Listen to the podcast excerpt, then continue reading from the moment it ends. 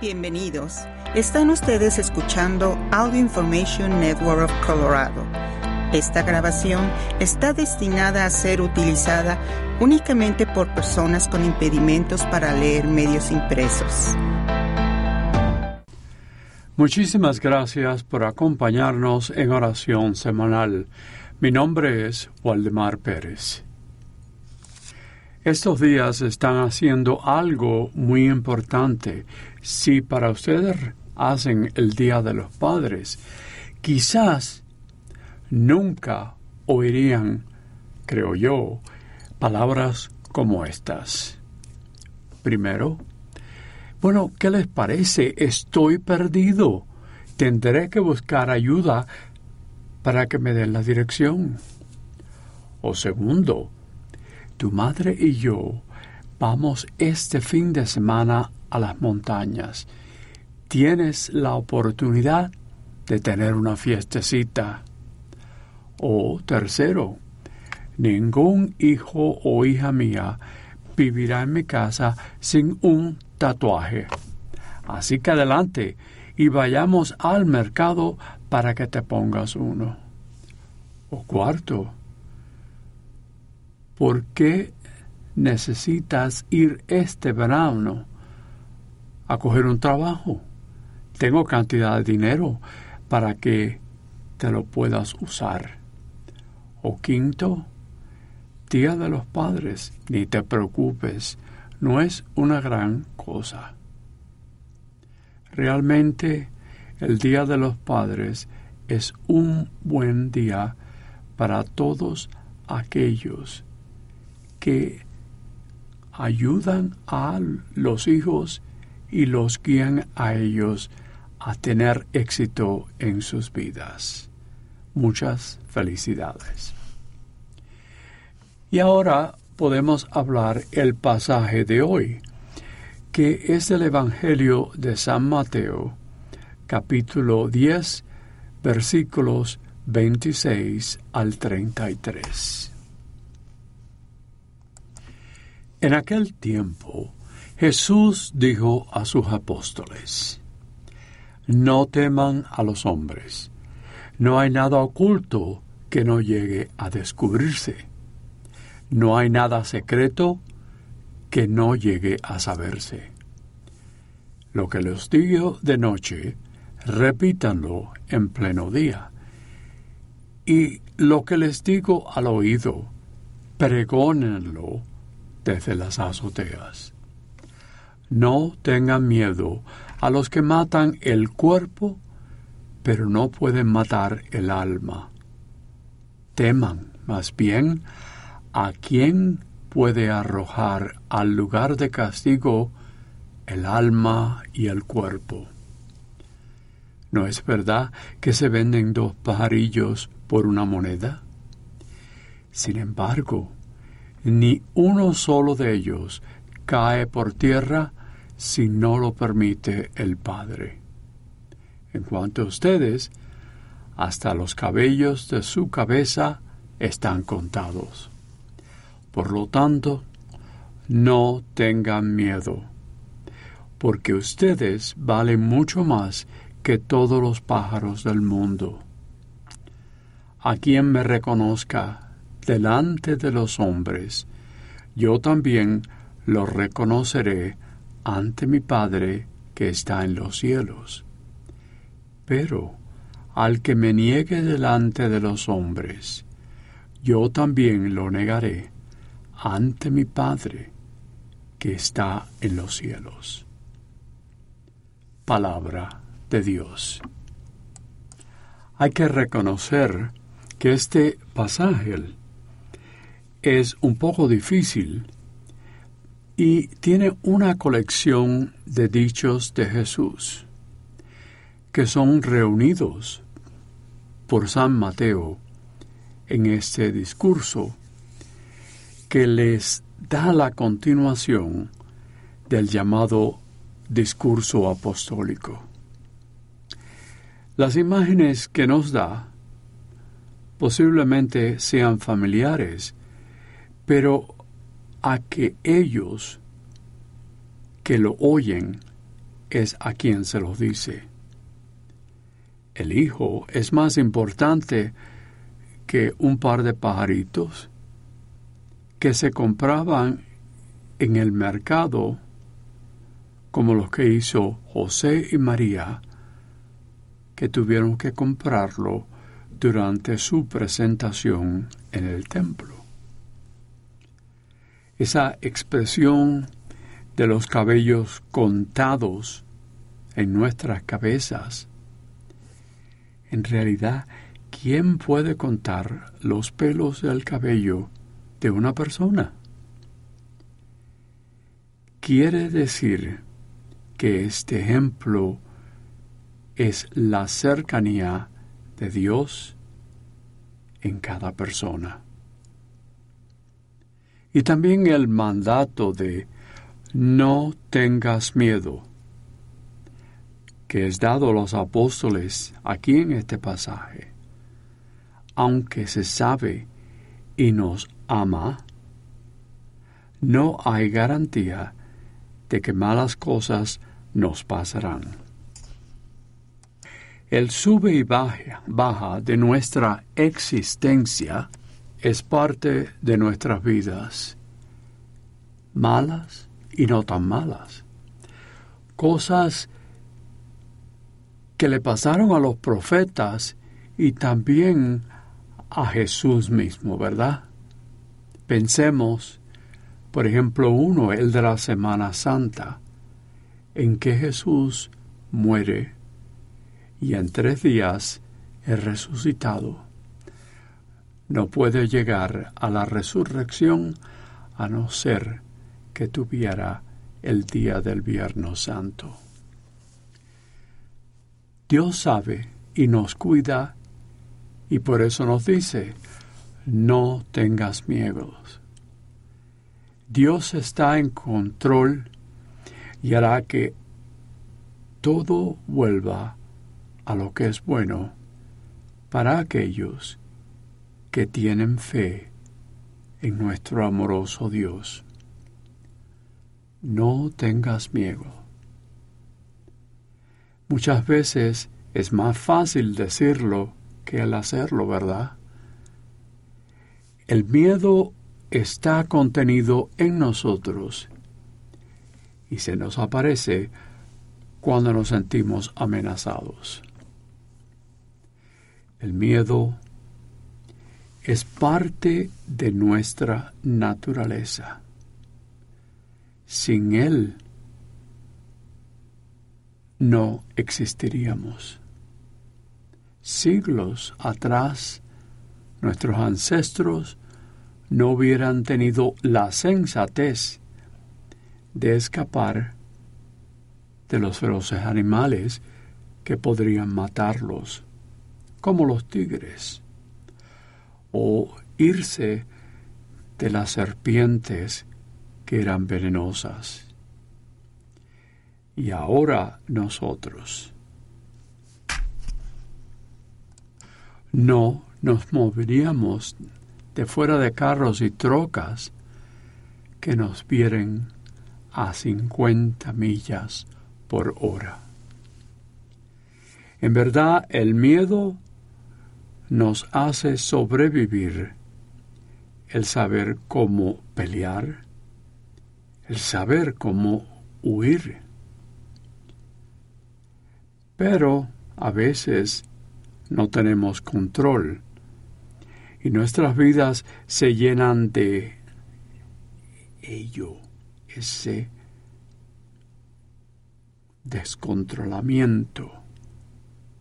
No importa si es real o imaginado. Estoy hablando del miedo. Pero la fe es la gran ayuda para poder tratar con ello.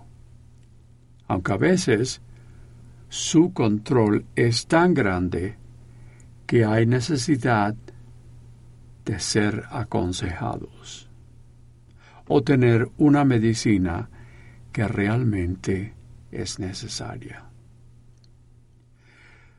Lo que Jesús nos está diciendo de no tener miedo, no acerca de la reacción espontánea que nos encontramos cuando estamos amenazados. No, lo que nos dice es de no preocuparnos y tener confianza en Él. Ya que todo llegará a lo mejor para todos nosotros en un tiempo particular. No sabemos cuándo, pero pasará. San Pablo, en su carta a los romanos, en su capítulo 8 y versículo 28, nos dice, También sabemos que Dios dispone todas las cosas para bien de los que lo amen. Es una ayuda, ayuda constante cuando se nos aparece algo que nos ayudará a enfrentarla. En verdad es algo que nos confunde. No somos o sabemos de amar a Dios por ese miedo, ese temor que a veces no nos permita amarlo porque estamos, más preocupados con eso en vez de poner nuestra mente en nuestro Dios.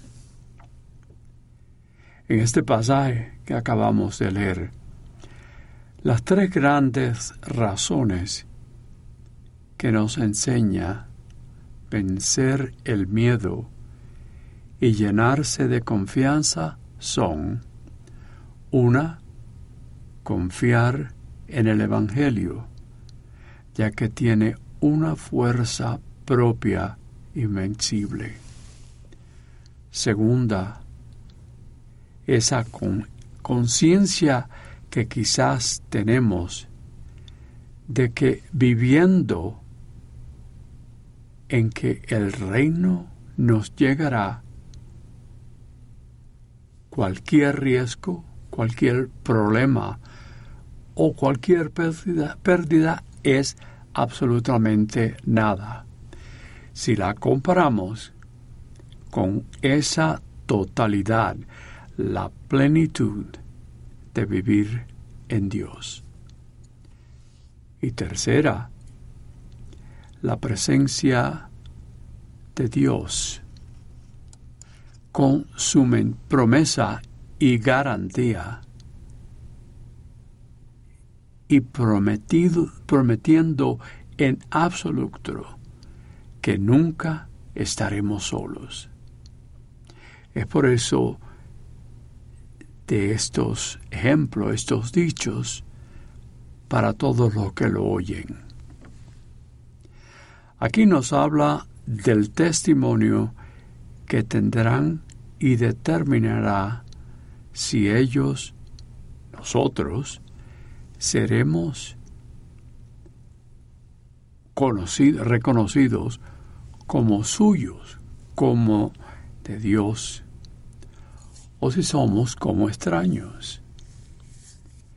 Es por eso de vencer nuestros miedos y tengamos la valentía de seguir el Evangelio y demostrar un modelo de vida sin tener que intimidarnos, intimidarnos por los problemas que se nos aparezcan.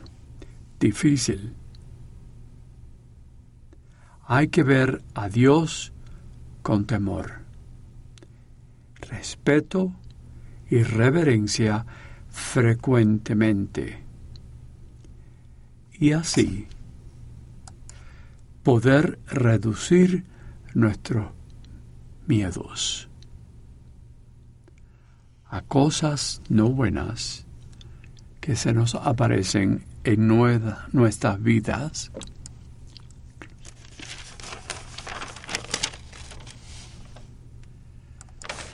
Incluyendo también la muerte misma.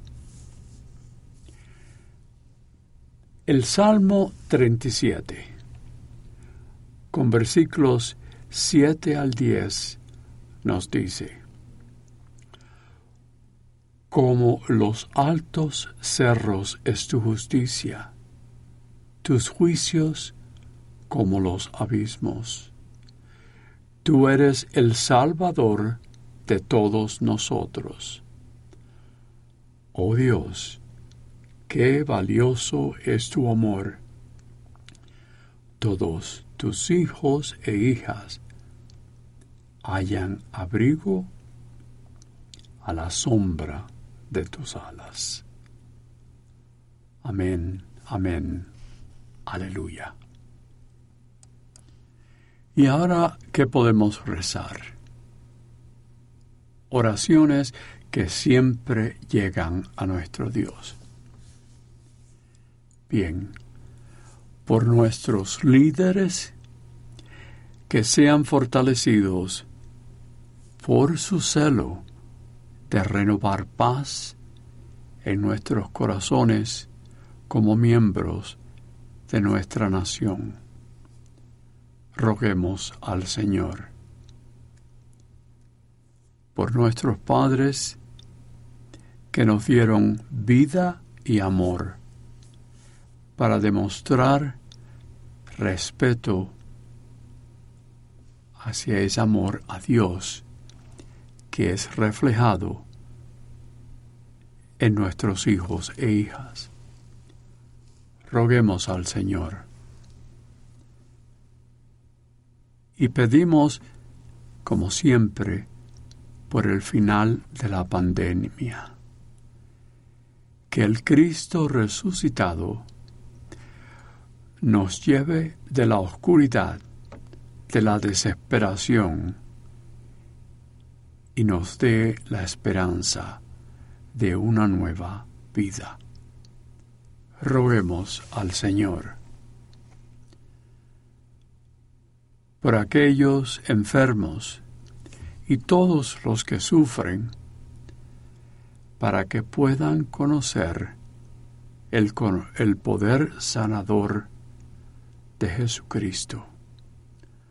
Roguemos al Señor por los fallecidos, nuestros seres queridos, otros familiares y amigos y otras personas que conocemos, para que hayan sido recibidos al eterno banquete celestial de la vida eterna. Roguemos al Señor. Por los que pasan hambre en nuestro vecindario o algunas personas que conocemos y también en otros lugares sin ni siquiera pan que lo sustenten, para que encuentren en nuestras comunidades personas generosas que los ayuden. Roguemos al Señor. Por todas las iglesias cristianas o no, alrededor del mundo, para que puedan trabajar por la unidad. Y así un día todos nos sentemos juntos en la mesa del Señor roguemos al Señor. Por aquellos que buscan sabiduría y verdad con nuevo ardor. Roguemos al Señor. Por jueces, abogados, policías y todos los que trabajan por defender y aplicar las leyes de la nación con justicia y equidad y con compasión. Roguemos al Señor. Por todas las personas que ejercen cierta autoridad, para que sean honestas y confiables en la manera que manejan los asuntos que se les ha confiado. Roguemos al Señor. Y por nosotros, al oír estas palabras y este pasaje del Evangelio de San Mateo, roguemos al Señor. Dios de generosidad y amor, nos llamas a ser discípulos de tu Hijo Jesús y también ser corresponsales de todos tus dones. Abre nuestras mentes y corazones a ser más conscientes y agradecidos de tus incontables bendiciones. Transfórmanos por el poder de tu Espíritu a una vida de corresponsabilidad, llevada por una oración llena de fe, de servicio al prójimo y de compartir con generosidad. Enséñanos a ser fieles siervos de tus dones, para que podamos redoblar los dones que nos has dado. Y esto te lo pedimos por Jesucristo nuestro Señor. Amén.